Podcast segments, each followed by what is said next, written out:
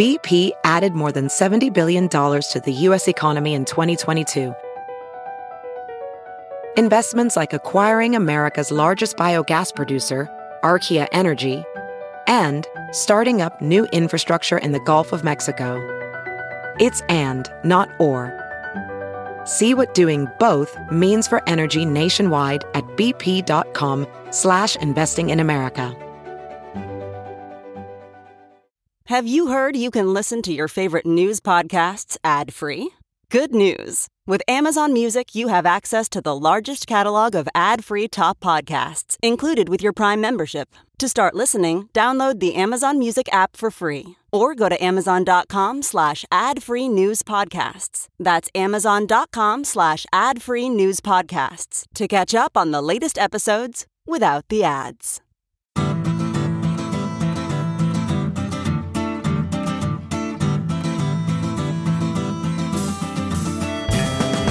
Welcome to the Sinica Podcast, a weekly discussion of current affairs in China, produced in partnership with SupChina. Subscribe to SupChina's daily access newsletter to keep on top of all the latest news from China from hundreds of different news sources. Or check out all the original writing on our website at supchina.com. We've got reported stories, essays, and editorials, great explainers and trackers, regular columns, and of course, a growing library of podcasts. We cover everything from China's fraught foreign relations to its ingenious entrepreneurs, from the ongoing repression of Uyghurs and other Muslim people in China's Xinjiang region to the tectonic shifts underway as China rolls out what we call the Red New Deal. It's a feast of business, political, and cultural news about a nation that is reshaping the world. We cover China with neither fear nor favor. I'm Kaiser Kuo, coming to you from Chapel Hill, North Carolina. There is a growing body of literature that explores the relationship between psychology and politics. And that's something that's been a topic of considerable interest to me of late. If you're in the US, there is a good chance you've come across some of these studies, as quite a few of them have received you know a decent amount of media attention. Uh, so you might have heard about, for example, studies that um, look at traits like the disgust reaction and how that seems to be positively correlated with political conservatism. Uh, here in the U.S., we, you know, we've been wrestling domestically with the specter of authoritarianism. Uh, so, not surprisingly, there's been a slew of papers looking at personality traits, you know, some of which may actually have genetic components to them that predispose certain people toward acceptance of or even a preference for authoritarian leaders or, or political styles. But frustratingly, I haven't seen a whole lot of this applied to China. So when I came across a still unpublished paper a couple months ago by Rory Truex, a scholar at Princeton I esteem, when I came across this paper that looked at potential associations between certain personality traits and political discontent in China, I was naturally intrigued. It's a great paper uh, once you get your head around all the methodology and the statistics and such. Uh, and if you do go to uh, rorytruex.com, you'll see it there among his recent papers. It's called Political Discontent in China is associated with isolating personality traits. With the holidays now behind us, we were finally able to schedule some time to really dig into the paper, which again I found really fascinating. Rory is assistant professor of politics and international affairs at Princeton, and listeners to the show may remember him from a show that we did about a paper he and uh, and Sheena Greitens co-authored, where they looked at um, whether China scholars are engaging in self censorship. Uh, Nason Mahboubi joined us on that show. Rory, man, it's been too long. Uh, welcome back to Sinica at last. It has been a long time. And I remember seeing you in Chapel Hill, and I think we got barbecue uh, back in the before times. And so hopefully that can happen again someday. Yeah, the before times, prelapsarian ages. I, yeah, it's, it's uh, yeah, I'll, I'll barbecue is on the menu. So, Rory, um, this paper is another contribution uh, to an increasingly rich catalog of papers and monographs that look at authoritarian resilience in China, right? Uh, not too long ago, I had Manfred Elfstrom on the show, at the University of British Columbia. We were talking about his book on workers and protest in China, another book that I think, you know, well, it falls very, very much in that category. And as we were chatting, I just kind of rattled off uh, the names of quite a number of guests that I've had on the show or people, you know, who I, you know, have, have been in, in dialogue with who've uh, written about one aspect of this topic or another. It, it strikes me that authoritarian resilience is something of an obsession for younger American political scientists. I am not exaggerating when I estimate that half of the assistant and associate professors that I know who work on China and now teach in political science departments do at least some of their work, perhaps even the lion's share of their work, uh, the best known work on some facet of authoritarian resilience. So I mean, it's there's you, Rory, there's Manfred, there's Sheena, who we've mentioned, uh, Maria Repnikova, Christian Sorace, Dan Mattingly, um, Molly Roberts, Jennifer Pan. Um, I mean, these are just off top of my head. So I'm sure I could come up with many more. My question is, what's up with that, Rory? Well, that's a good question. And now that you, you say all those names, it does seem to be something of a trend. And I, I would say that part of that reflects a societal conversation about China, right? So there's this general narrative, certainly in the popular media, that always paints the CCP as inherently unstable. And there's a certain collapsism that exists in, in our own political discourse about China, sort of assuming that this is a, a system that's doomed to fail at some point. Um, and in political science, we a lot most political scientists I know who are China scholars would would argue against that point of view, and we draw heavily on this this piece which you referenced, which is by Andrew Nathan about authoritarian resilience.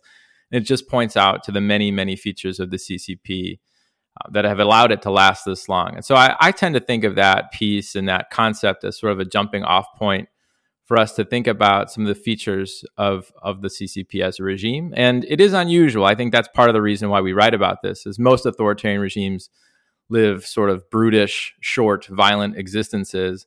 And this is a very successful party, a very successful regime. And so I think that's that's the reason why we get into it that way. But I think in the end, what what we're seeing is people are delving into different aspects of the Chinese political system and just trying to understand them as they operate, uh, right? So you have Manfred working on labor, and someone like Molly working on censorship, and Maria working on uh, media and, and, other things. And so, um, and that's consistent with the long tradition of Chinese politics of just trying to understand these institutions and, and aspects of society as well as we can. I think there is a tendency to assume a lot of these practices or sort of nature of political participation in China is indicative of, of frailty and collapse in the system, right? So you think about protests and so forth a lot of people see protest figures in China and they assume that this indicates that people hate the government and it's it's on the verge of collapse. And so I think a lot of people are arguing against that type of that type of simplistic logic. Yeah, no, I, I totally. I think you're you're you're completely right on that. Um, that there is this narrative, uh, you know, in in sort of public discussion about China, this kind of expectation um, that's been kind of confounded. So there's a little bit of residue of that. Um, I think maybe maybe for a lot of people, and you guys are probably a lot a little too young for this to have been the kind of motive force in this, but still, you know, there's a lot of overhang from the fact that the you know the end of the Cold War came right on the heels of the suppression of, of the Tiananmen protests, and you know, so you saw the USSR dissolve, you saw communist rule end throughout the Warsaw Pact, but somehow it didn't in China, and so therein lies the mystery, right? I mean, so I think a lot of people we're still sort of thinking about that in the background, maybe subliminally. But yeah, you're right. There, the, years ago, I was chatting with this friend of mine, uh, this guy named Matt Stinson, uh, who's an American who's been living in Tianjin for a, a very long time, uh, 20 years or so. He observed that, you know, America's great question about China always seems to boil down to why don't you people hate your government as much as I think you should? Which I think is yeah, no, and there's and certainly, and, and I think we'll talk about this more in our discussion today. Um, when you present information like data that we have from public opinion in China that suggests that Chinese people not only don't hate their government but actually like their government, support the political system, you sort of run into that line of thinking of people say, "Oh, that must not be true." Of course, they must they must dislike it or something like that. So I think there's frankly a little bit of wishful thinking as people impute their own ways of thinking or their own desires onto the Chinese political system.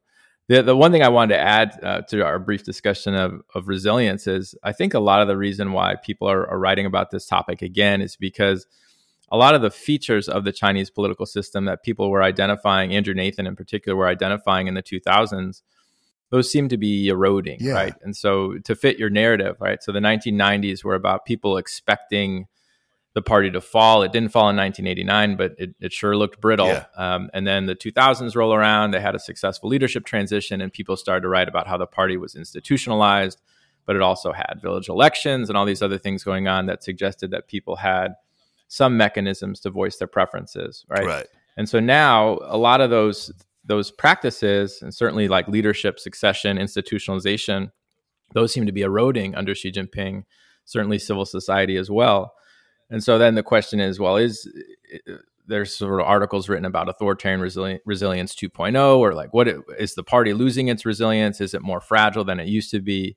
Um, and so there's a renewed conversation because, of, of, course, the China we see in 2022 is quite different than the the China Andrew Nathan was writing about in 2002, and I think that's part of the part of the scholarly narrative. Oh uh, no, for sure. And yeah, I mean, it's they don't just seem to be eroding; they are eroding, right? Uh, these anyway, you you alluded to the fact that that there's always that that uh, skepticism that you're greeted with when you do any kind of social science research in China that relies on surveys, questionnaires, right? There's a lot of methodology in your paper, as I alluded to, uh, but I think you're really good at putting that in layman's terms. But let's let's go right to that question that you raised, that one unavoidable methodological issue that always comes up anytime you know you talk about uh, regime support in China or what appears to be regime support, there's always going to be people that say that you know you can't get honest responses in a media controlled environment like China. There's always this kind of implicit assumption on a part of a lot of people that if you you know give the wrong answer on a on a you know survey, you hear a knock at your door at 3 a.m.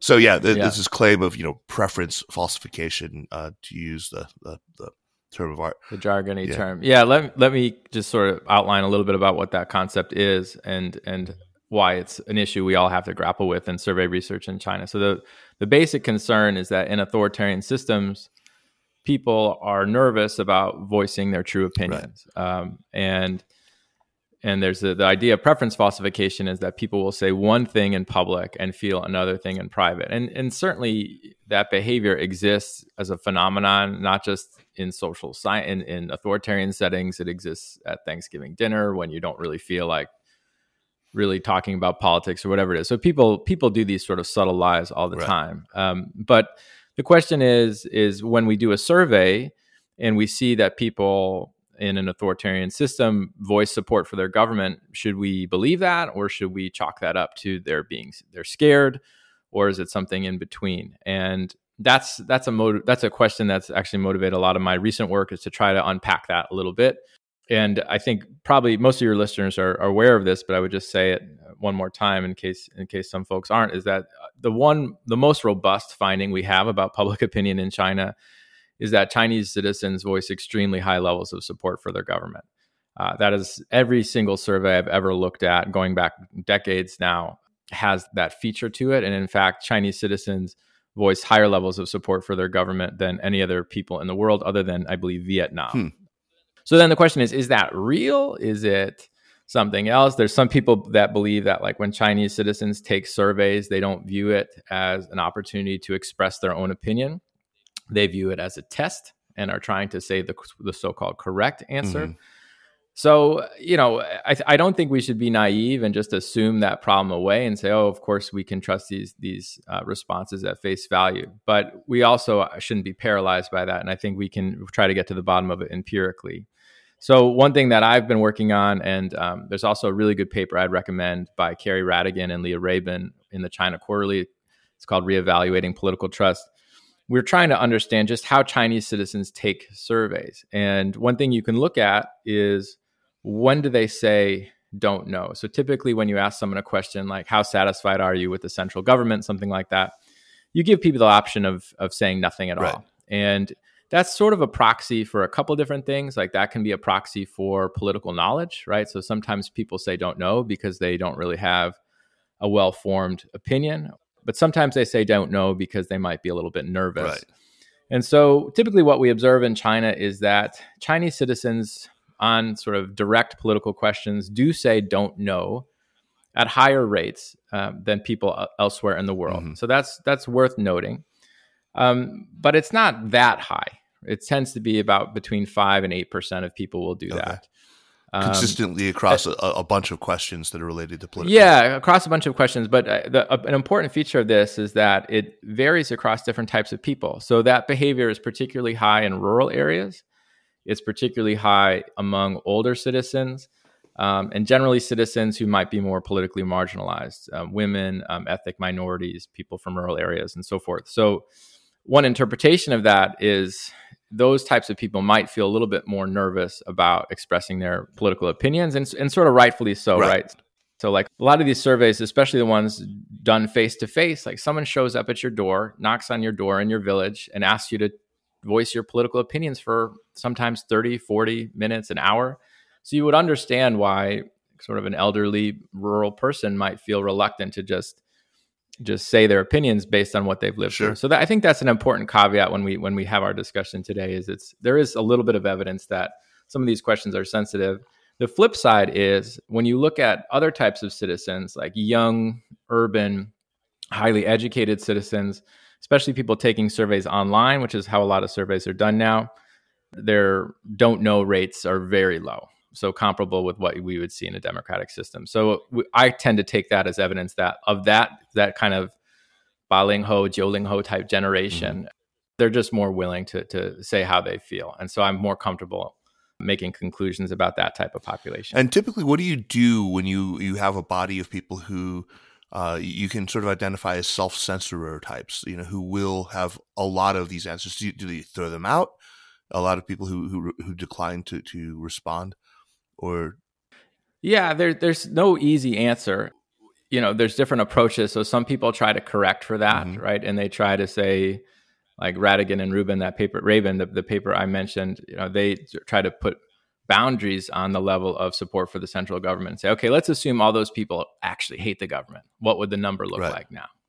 Um, let's assume they love the government. What would the number look like now? So you can that's called imputation. That's one technique you can discard them. In in the paper that we're going to talk about today, one approach I use is to just analyze the people who say they dislike the government. So you can kind of flip the question on its head and say, well, look, there are a subset of people on these surveys that really are willing to say they dislike the Chinese government and dislike the regime.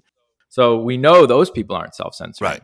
So let's understand them. And then that sort of mitigates the issue to some extent. Uh, it sure does. And so, yeah, with that out of the way, let's let's dive in now and, and talk about the actual research and your findings.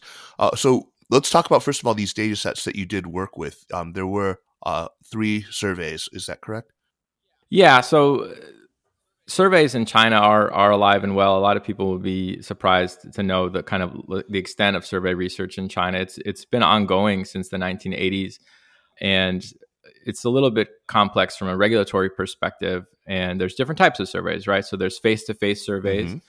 which tend to be more expensive and rely a lot on local implementation and you need a, a local partner to usually execute those for you.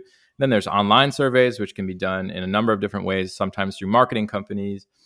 And then there's standard sort of in-class surveys. There's a lot of different approaches. So in this paper i try to do the same thing three times. I have one survey that's an online survey, one survey that's a nationally representative urban mm-hmm. survey, face to face, and then another survey that was conducted in classrooms in Beijing universities. And the hope is that no sample of China. It's hard to get right, a good sample of, of China. It's, it's really difficult. But if the same answer emerges in three different approaches, then then we feel more confident in it. So that's that's why I did it that way. And in fact, that that does seem to be the case, right? The same sorts of of profiles emerge in all three of these. Yeah, the the results were were pretty darn consistent, and I actually was surprised that the student sample. So there are, there is a sample which is not not Beijing University across several universities in mm-hmm. Beijing, mm-hmm. but sort of university age respondents. The same configuration of of attitudes and personality traits emerged in that group.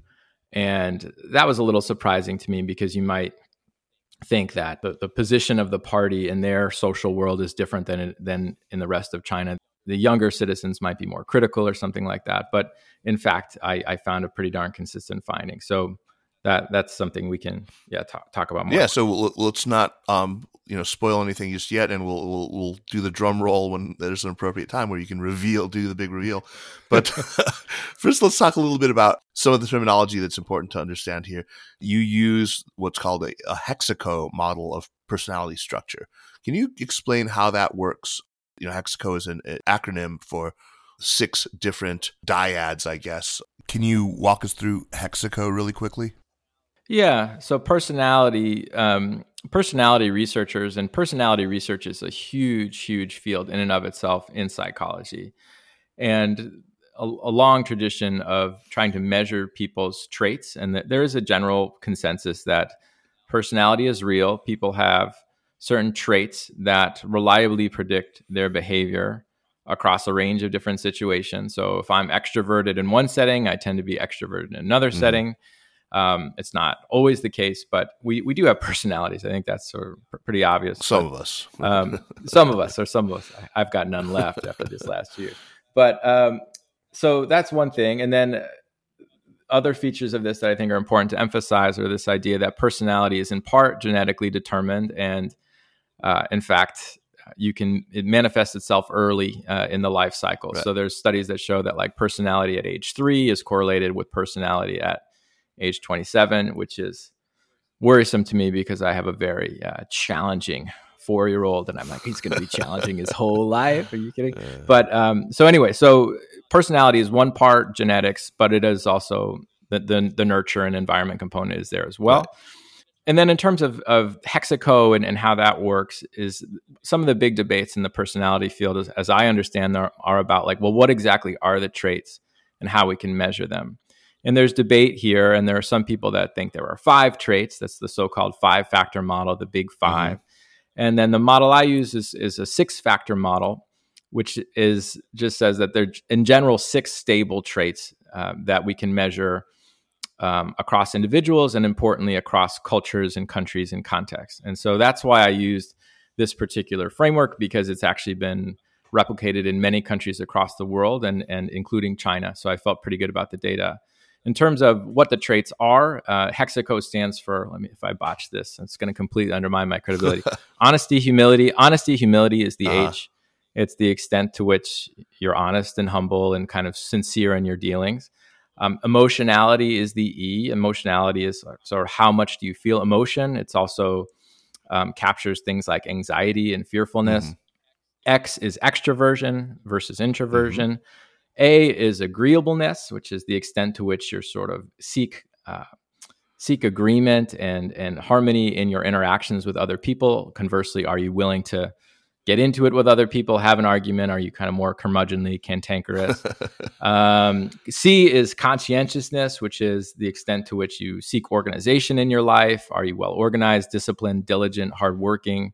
And then O is a big one for, for our purposes today. It's called openness to experience. And that tends to capture things like creativity, aesthetic appreciation, artistic nature, uh, intellectualism. So are you open to new, new ideas? Are you trying new things. And so those are the traits. And in the paper, I I have just really good data on personality traits across the three surveys. And so I, I just ran a full battery of these personality tests across a lot of Chinese citizens. And I was able to then relate those to political attitudes and try to understand what types of people like the Chinese government, like the like the party, what types of people uh, don't like the party and and even different groups sort of ccp members versus not ccp members how do they vary in terms of these different traits okay so what did you expect you might find going into this and, and in what ways were you surprised let me ask about you know what your own expectations are and also sort of what we would expect from what we know about the relationship between personality type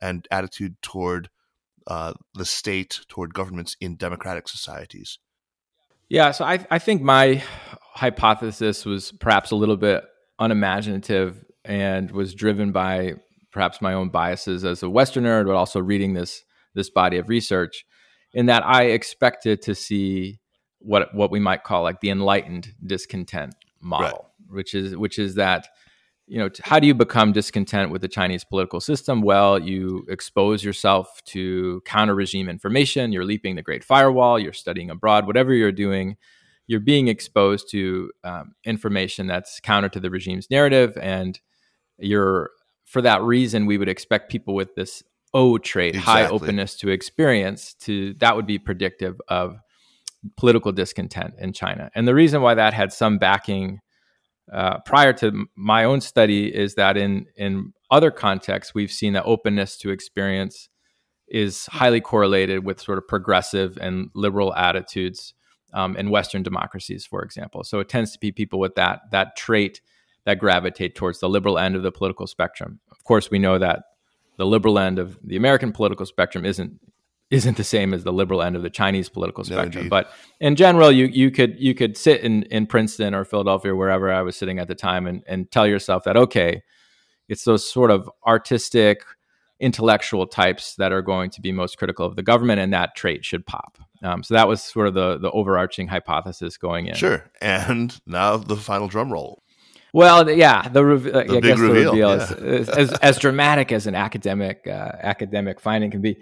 The answer we found is that uh, really openness to experience is not systematically related to political discontent. And by discontent, people ask me like, how do you measure this? And there's different ways to go about it. But there's a very common question format in in China surveys, which is how satisfied are you with the central government right. on a scale of zero to ten? I think 95% of people will give the government a six or above, which is is telling. But you have about five to five to eight percent of Chinese citizens that on a survey are willing to say they are unhappy with the mm-hmm. government. Mm-hmm. And we don't know what they're unhappy about. It doesn't necessarily mean they want democracy, but that that was sort of a relatively straightforward and I think transparent way of identifying discontent.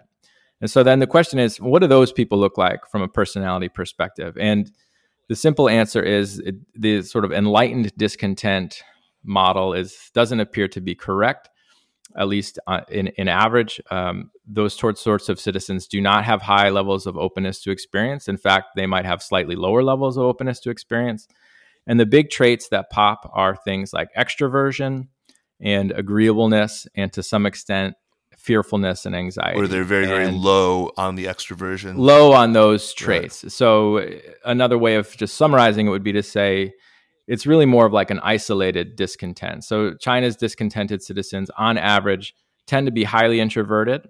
Um, they tend to be removed from other people.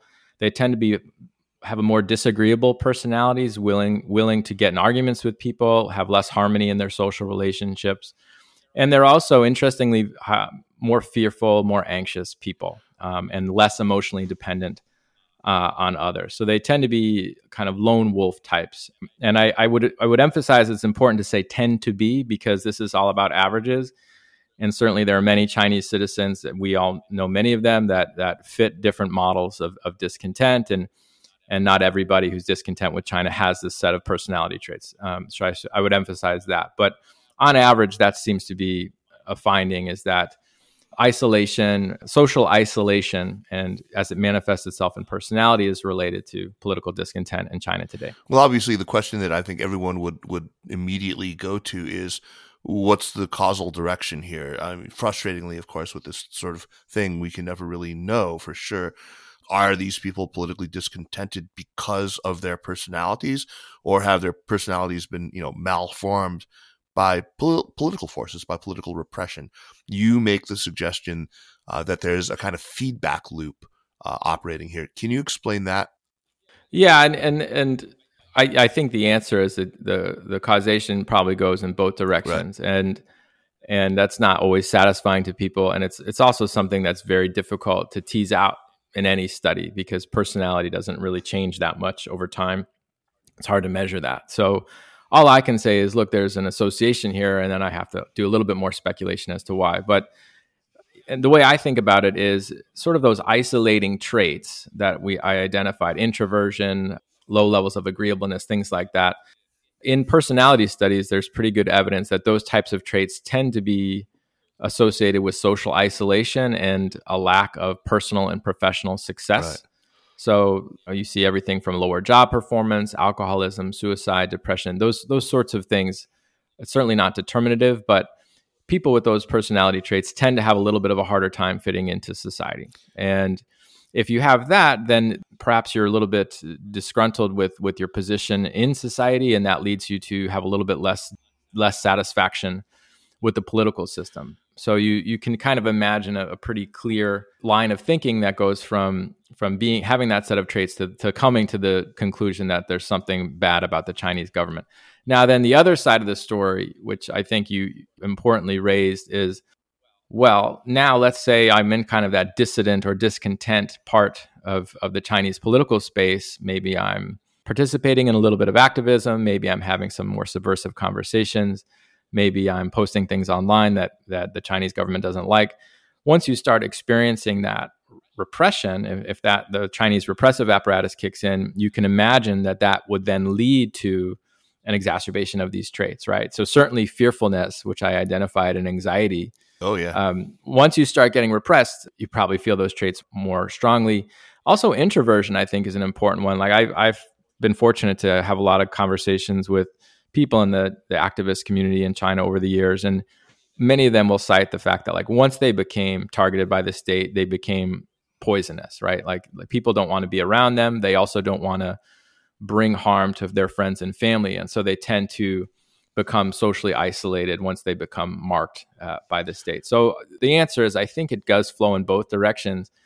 And that's why there's a, a feedback loop, which is these traits sort of create a cycle. And in the end, the, the net result is you have a set of people who are socially isolated and have those personality traits and and the most critical citizens are probably uh, in in that space. Yeah.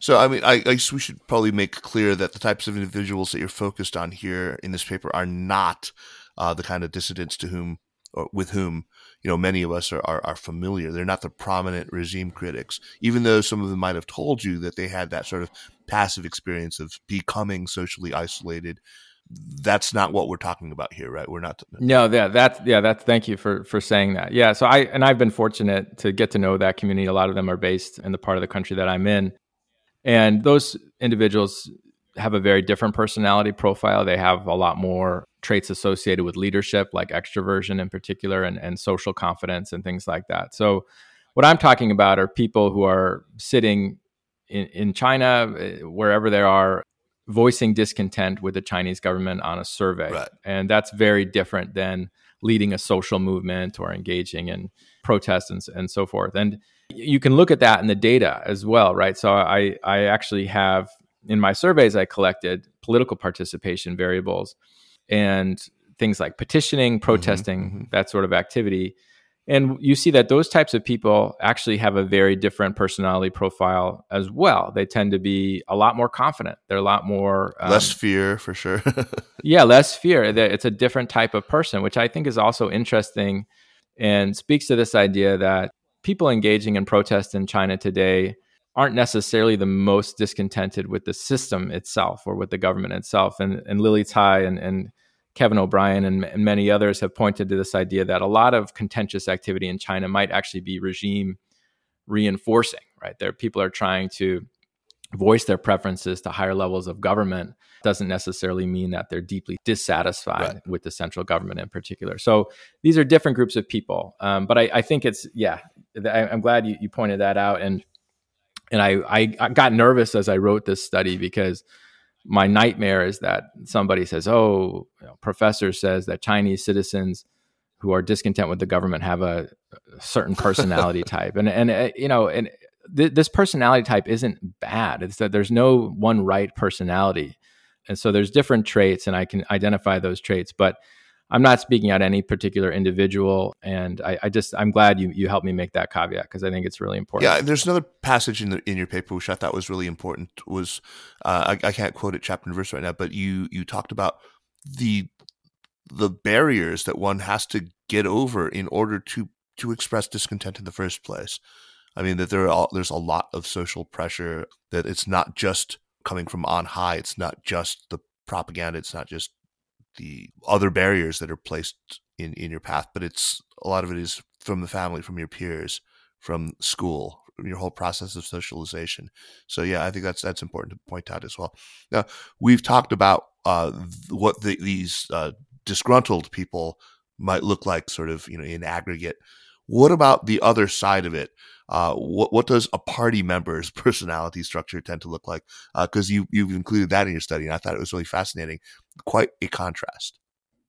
Yeah, and unfortunately, in the process of publishing this paper, I had I had a pretty catchy, pithy title called "Personality of the Party," which I thought was nice, and that was nixed in the review process, and it became the sweeping political discontent in China is associated with isolating personality traits, which is less catchy. But I do look at uh, the personalities of CCP members as they compare to non CCP members. And you tend to see that CCP members um, have personalities that are, for lack of a better phrasing, associated with personal and professional success. So they, they tend to be highly agreeable. Mm-hmm. Um, they get along well with other people. This personality trait's also associated with kind of social conformity, political conformity, which is which makes sense.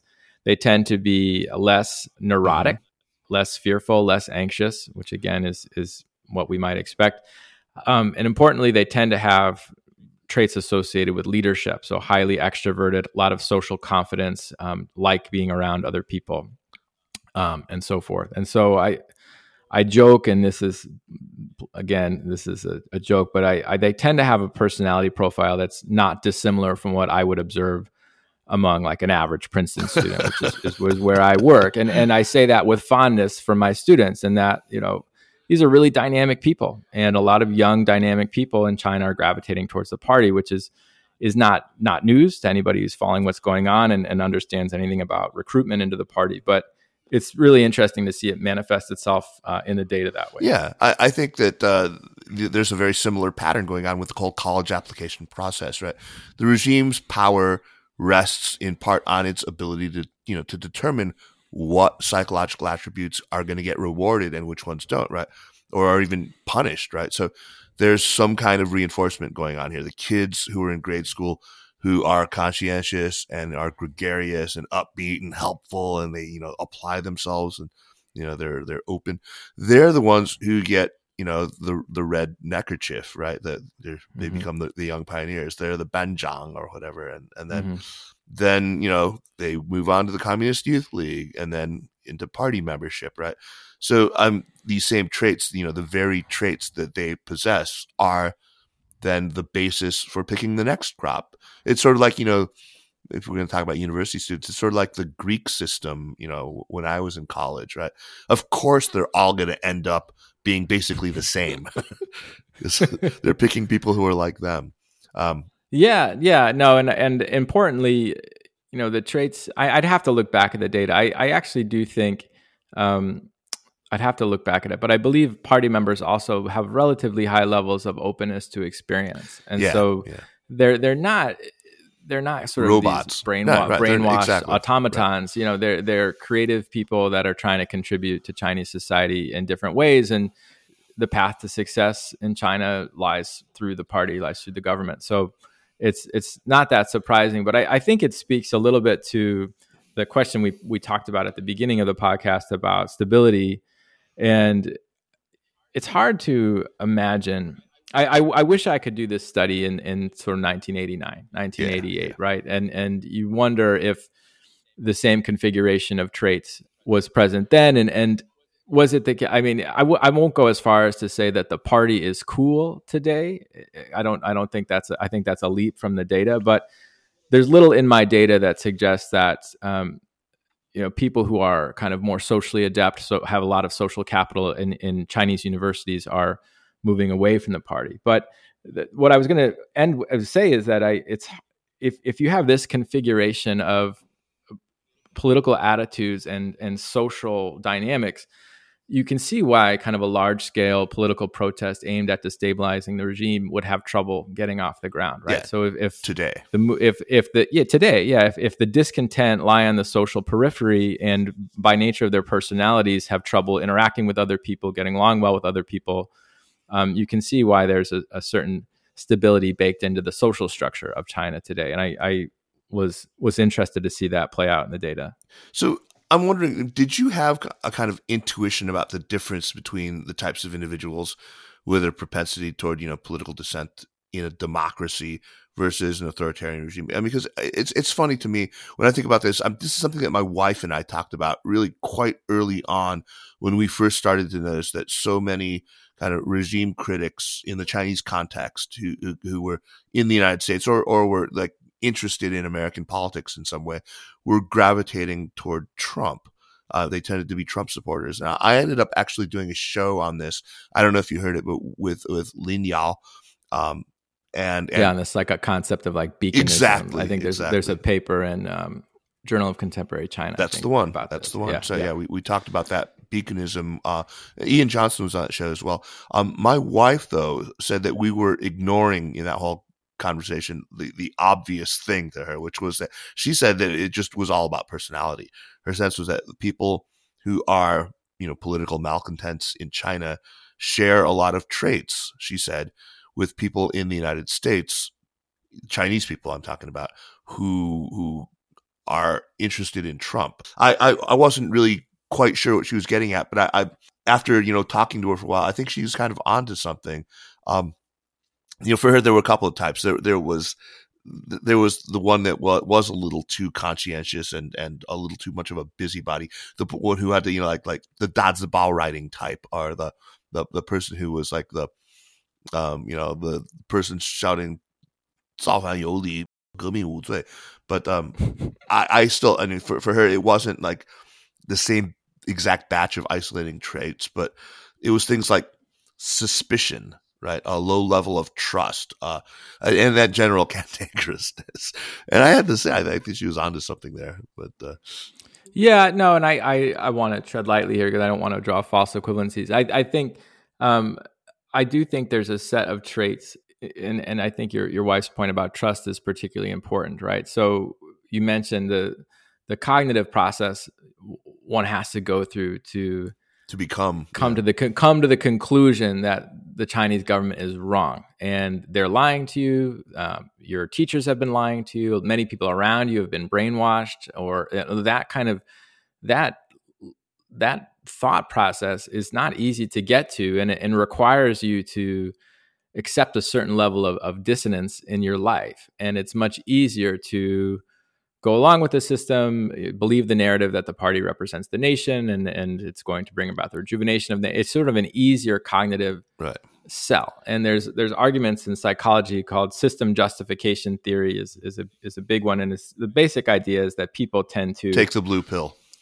yeah, well, they, they tend to go along with the Right, system right. they're in and and justify it and understand it. So so then you talk about discontent elsewhere and and yeah, I, I think there's a certain personality type in the United States that's also just generally of the belief that we're being fed a bunch of lies by people and powerful corporations and, and the government and so forth. And and that sort of disagreeable cantankerousness, distrust, conspiracy theory mindset is is is true and on on all sides of the political spectrum, probably more true on on the the American right today. Um, but relatedly, like there's there's different types, and I think your your wife's point about different types, I, I think matters, right? So there's a difference between that person who's you know commenting on uh, Kaiser's Twitter posts uh, and uh, and the but the person who's out in the street or the person who's part of an organization. Like there's Right.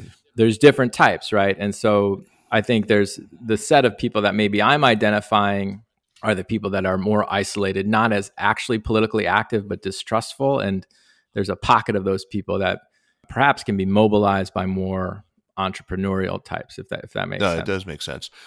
Speaking of, you know, in different political settings, right? Toward the end of the piece, you draw some comparisons between these results for China and and the results of, I suppose, similar work looking at Putin's Russia.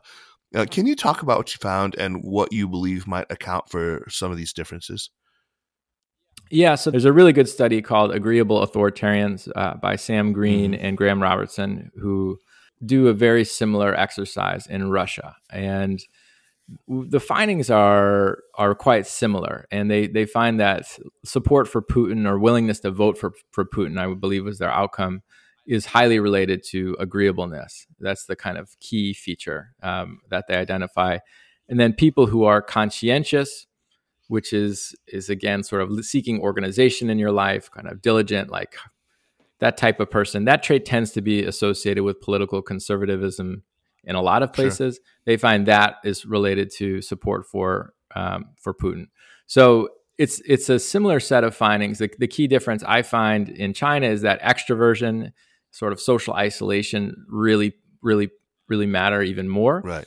And so the way I think about it is that perhaps it's the case in authoritarian systems um, that this configuration of personality traits that I identify and, and, that Greene and Robertson identify as well, maybe that's consistent across a lot of different uh, uh, regimes. And the key difference in my mind, I'm not a Russia specialist, um, but a key difference in the in the two political systems is the degree of political competition and and political participation, the nature of political participation. In Russia, in contrast to China, there are elections, there are national elections. Putin can is not is has to go through an electoral process. There are opposition parties in the Duma and so forth.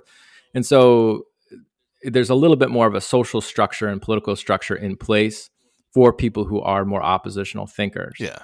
And perhaps that's the reason why they're not quite as isolated, they're not quite as removed um, from the, the, the, social network as we see in China. Yeah, another key difference. Um, but that's my that's a guess. Yeah. That's a conjecture. My my yeah. guess would be, I mean, in addition to what you said about the competitive, the you know somewhat competitive nature of politics in Russia, uh, is that in Russia the party, the ruling party, uh, is only you know a thin layer. It doesn't permeate the state. The party isn't almost coterminous or congruent with the state. Yeah, the the congruence yeah. between the party and the government, right? And and also and also the patronage network, right? So the nomenklatura system in China and just the fact that what is it, hundred million jobs or something like that are controlled by the party. Exactly.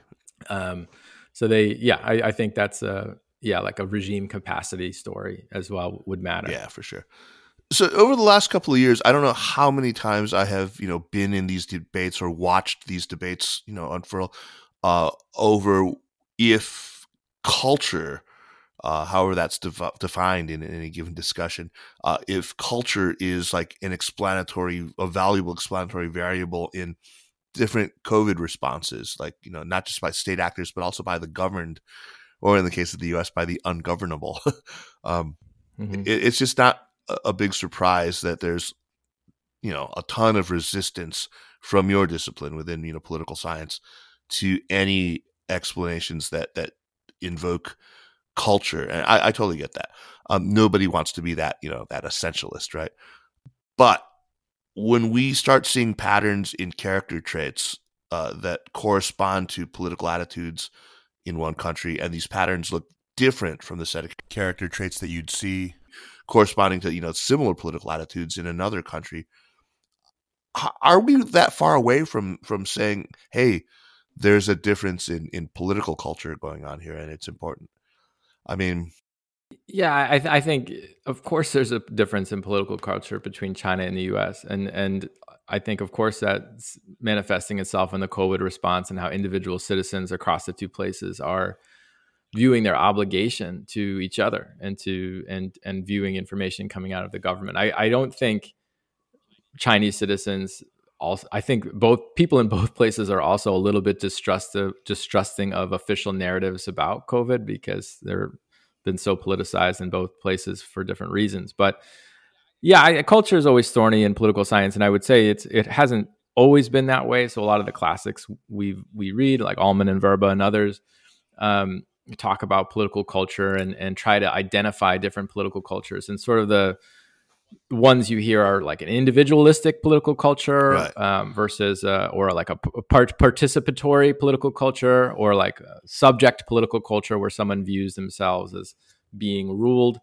Um, I, we tend to avoid those because yeah they're a little bit essentialist. And also just i don't think they capture a lot of the nuance as to what's going on. But the, the one thing i would say on this point is a key difference for me that that keeps coming out and and I've been doing some work looking at political education materials in China and I think it's important to note that political culture is just sort of a shared set of attitudes that's generally how it's defined a shared set of attitudes about the political system right. and how it works and what it's all about um, and in the U.S., you could say, what are our what are our shared beliefs? Well, it's that we we live in, democ- in a democracy. Democracy is important.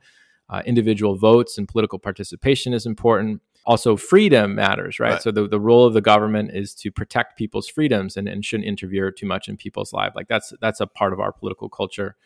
But a key feature of political culture is that it requires socialization. It's it's passed down from generation to generation, and in in, in places like China, the government set, plays the major role in setting culture, and so and we've seen a renewed emphasis on that under Xi Jinping. So lately, I've been looking at political education textbooks at different levels, and what's very striking to me is this this sort of subservience of the individual's goals to that of the nation, yeah. and that's that's not news to you or your your listeners, but you know, I remember being in Beijing when I was doing field work, and you would see these billboards at the beginning of like the China Dream era, like 中国梦,我的梦. Yeah. Like they, they would just say those two phrases, and then so so somebody playing chess or, or something like this.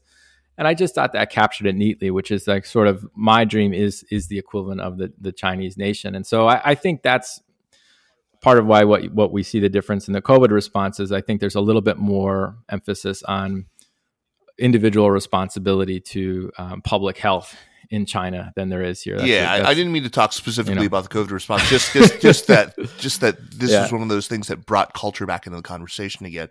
Um, you know, I, I'm I'm curious what you understand the difference between political psychology and political culture to be.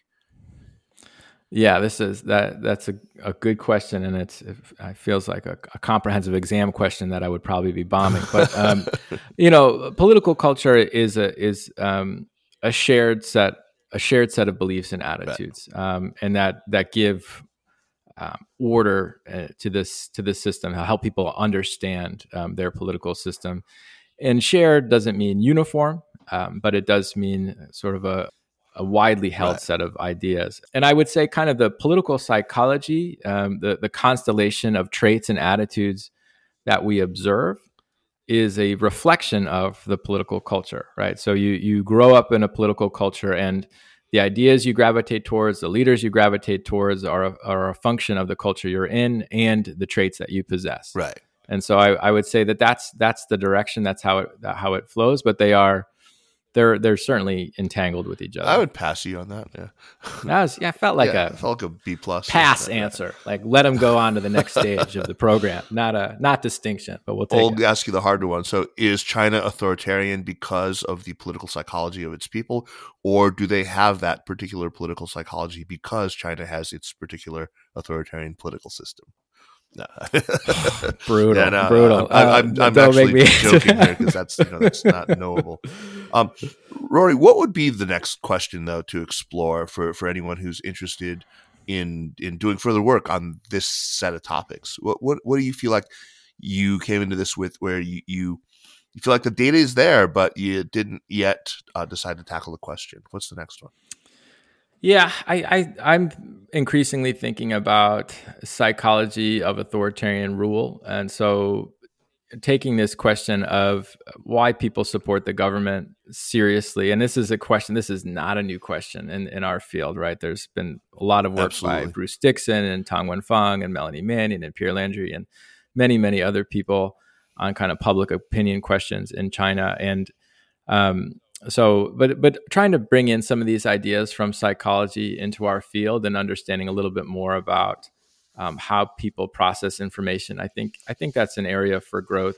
Another a trap that i fall into quite a bit and certainly in this paper is you know there's a tendency to say the chinese people say this or the china like a, kind of a, a, a tendency to treat chinese citizens as a monolith. You were pretty good on that on that count. No, I tr- but I, am not as good as I should be, and I, I, think there's a lot of different configurations of attitudes and beliefs and personalities and forms of political participation that we don't really understand. And I think there's a lot of work that can be done on that, like understanding the new left or understanding, you know, all these different political movements, especially among younger people. I think um, that would be fruitful. So I, I feel like we're just um, we have there's actually a lot of public opinion data in China.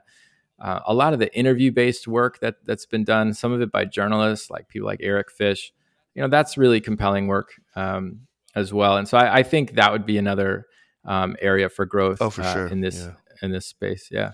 Uh, by the way, I mean, I, I, just have to commend you on your list of references in this one paper. It's as long as the damn paper. I mean, it's it's it's like a, a pretty comprehensive bibliography of work that's been done on psychology in authoritarian states. It's it's amazing. It's actually well, and you can you can if your listeners just want to look at the the references, that's that's a completely fine. They don't have to read the paper, but they just want the reading list, that's that's more than one. Uh, the, yeah. the, the, reading list is really good.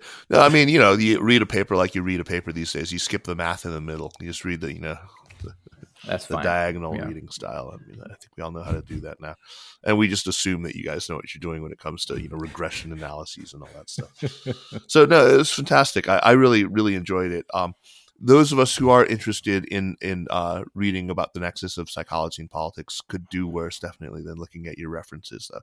Um, Rory, you, you, are somebody who likes to bring in approaches and ideas from other disciplines. Can you talk about some of the other work that's that's done that kind of inter or, or cross disciplinary thing? Yeah, I mean, uh, the China field is, I think, in a really exciting place in that it's just it's growing so fast. Yeah. And I, I've been fortunate to. I was on our PhD admissions committee this year, and the level of talent coming into social science PhD programs is is wild. And a lot of it is coming from China, and people are coming in with a lot of training and a lot of different lenses through which to look at the world. So I've had PhD students that are coming in with computer science undergraduate training or math undergraduate training wow. or other other types of training, literature, other things. And so I think I've always just been the, a believer in kind of cross pollination across across fields and and how that can produce um, new insight. And and the person, people that I admire deeply on this front, um, you know, someone like Molly Roberts, who we're all oh, a fan yeah, of, like Mo- you know, Molly was one of the first people to kind of do big data goes to China. And because of her unique training, her, her master's in stats and other things, like she's, she led the way for a lot of us. And we're all, um, trying desperately to, to catch up and, and un, unable to ever do so, but we can, we can just try to lead, to follow her wherever she takes us. But, you know, so that's one tradition that's alive and well. But I also think like there's, there's some really good qualitative researchers out there right now who are having a tougher time because it's harder to get access to China who are approaching things from like a more anthropological anthropological approach. Um, Iza Ding uh, is one that comes yeah. to mind. Has done really good ethnography on the Chinese environmental bureaucracy. Maria Repnikova, who you who you mentioned. Um, so I I think yeah, like there's just so much. The, the China field is becoming a very very big tent with a lot of people doing a lot of different things, and I think we're we're learning more, and I'm I'm very optimistic about the direction of the field moving forward. The the one catch is there's just not that many opportunities, and the China the China, the position of China studies in the United States is just wildly lags behind where it should be. You know, most universities have one or two China specialists in the social sciences, if that, and we'll have you know 15 people studying the American political system or something like that. And so, I, I my hope is that you know in the next five to ten years, there's more of an investment in China studies because there's so much talent coming in and not enough opportunity to meet that that that talent. As long as they're not all hijacked by the national security apparatus. I mean, just seems to be have a boundless appetite for them. Uh, it's just a well, and that's not. And, and I you you know I, I think you're making a joke, but I I also don't think it's a bad thing to have like a deep you know deep China specialist entering into the U.S. government. And I, historically, there's been an issue where the closer one is to China, the better one's language ability. Um, it seems to be a net negative when trying to get into the yeah, U.S. No, government. That's, that's so I the think, problem. Yeah, yeah, the fe- feeding the, the kind of PhD population into into the U.S. government or other governments around the world isn't wouldn't be a bad no, thing either. That's what I want. Yeah. I mean, I yeah. Anyway, um, fantastic, Rory. Uh, it's been such a pleasure to, t- to, talk about this paper with you, and uh, congratulations on not just getting bogged down in, in the weeds of, of you know methodology and all that. So I did all right. Did great. All right, no, that's that good. was fantastic. Cool. Uh, let's move on to recommendations. But first, a very quick reminder that if you enjoy the work that we do with the Sinica Podcast, the best way you can support us is by subscribing to SupChina Access, our daily email newsletter. It is just chock full of you know great tidbits and things from all over hundreds literally hundreds of different news sources uh, and it's you know hand curated by our own Jeremy Goldkorn and his crack team. So that's what you do to support us, and uh, I thank you in advance. Let's move on properly now to recommendations. Rory, what do you have for us? Okay, so I have two. I have one more serious and one more lighthearted. Oh, um, the first is an organization which I'm, I'm, sure many of your listeners have, have heard of, but it, in case they haven't, um, there's a think tank, kind of an academic think tank called Center for Security and Emerging Technology, CSET, yeah, which yeah. is out of Georgetown. And I was on their website the other day. Um, they have roughly 50 people working there now, and it's just a, a, a new new think tank that's just doing a, re- a lot of really good data driven work on technology, and a lot of their work does touch on China and is informs things like immigration policy and and uh, the China initiative and and all of that going on. So I have found them to just be a real voice of of reason, and, and they're not they're not particularly on one side of the um, the political space when it comes to China, but they're they're just do really thorough work, and I admire what they're doing in their organization. So I'd encourage you to to check that out. In so that's fact, a serious yeah, I mean, one. just let me add. Uh, in in fact, they're not just not on one side; they are on all sides of it. It's really funny. I was reading. You know, I, I do this China Stories podcast where I will you know read aloud, uh, you know, long pieces, and there was one from The Wire that relied very very heavily on uh, CSET sources, but they were almost uniformly in opposition to one another. They never had the same opinion. Yeah, Yeah, no, was- and, it it, and you don't you don't always see that in a think tank. And a lot of their a lot of their staff are, are relatively young, and they're doing cool data driven work, but they also do things like document translations and so forth. So. Um, if you're if you're kind of on the younger uh, end of the China watching community and looking for a place to go work, I I think that would be a fantastic place to, to start your career.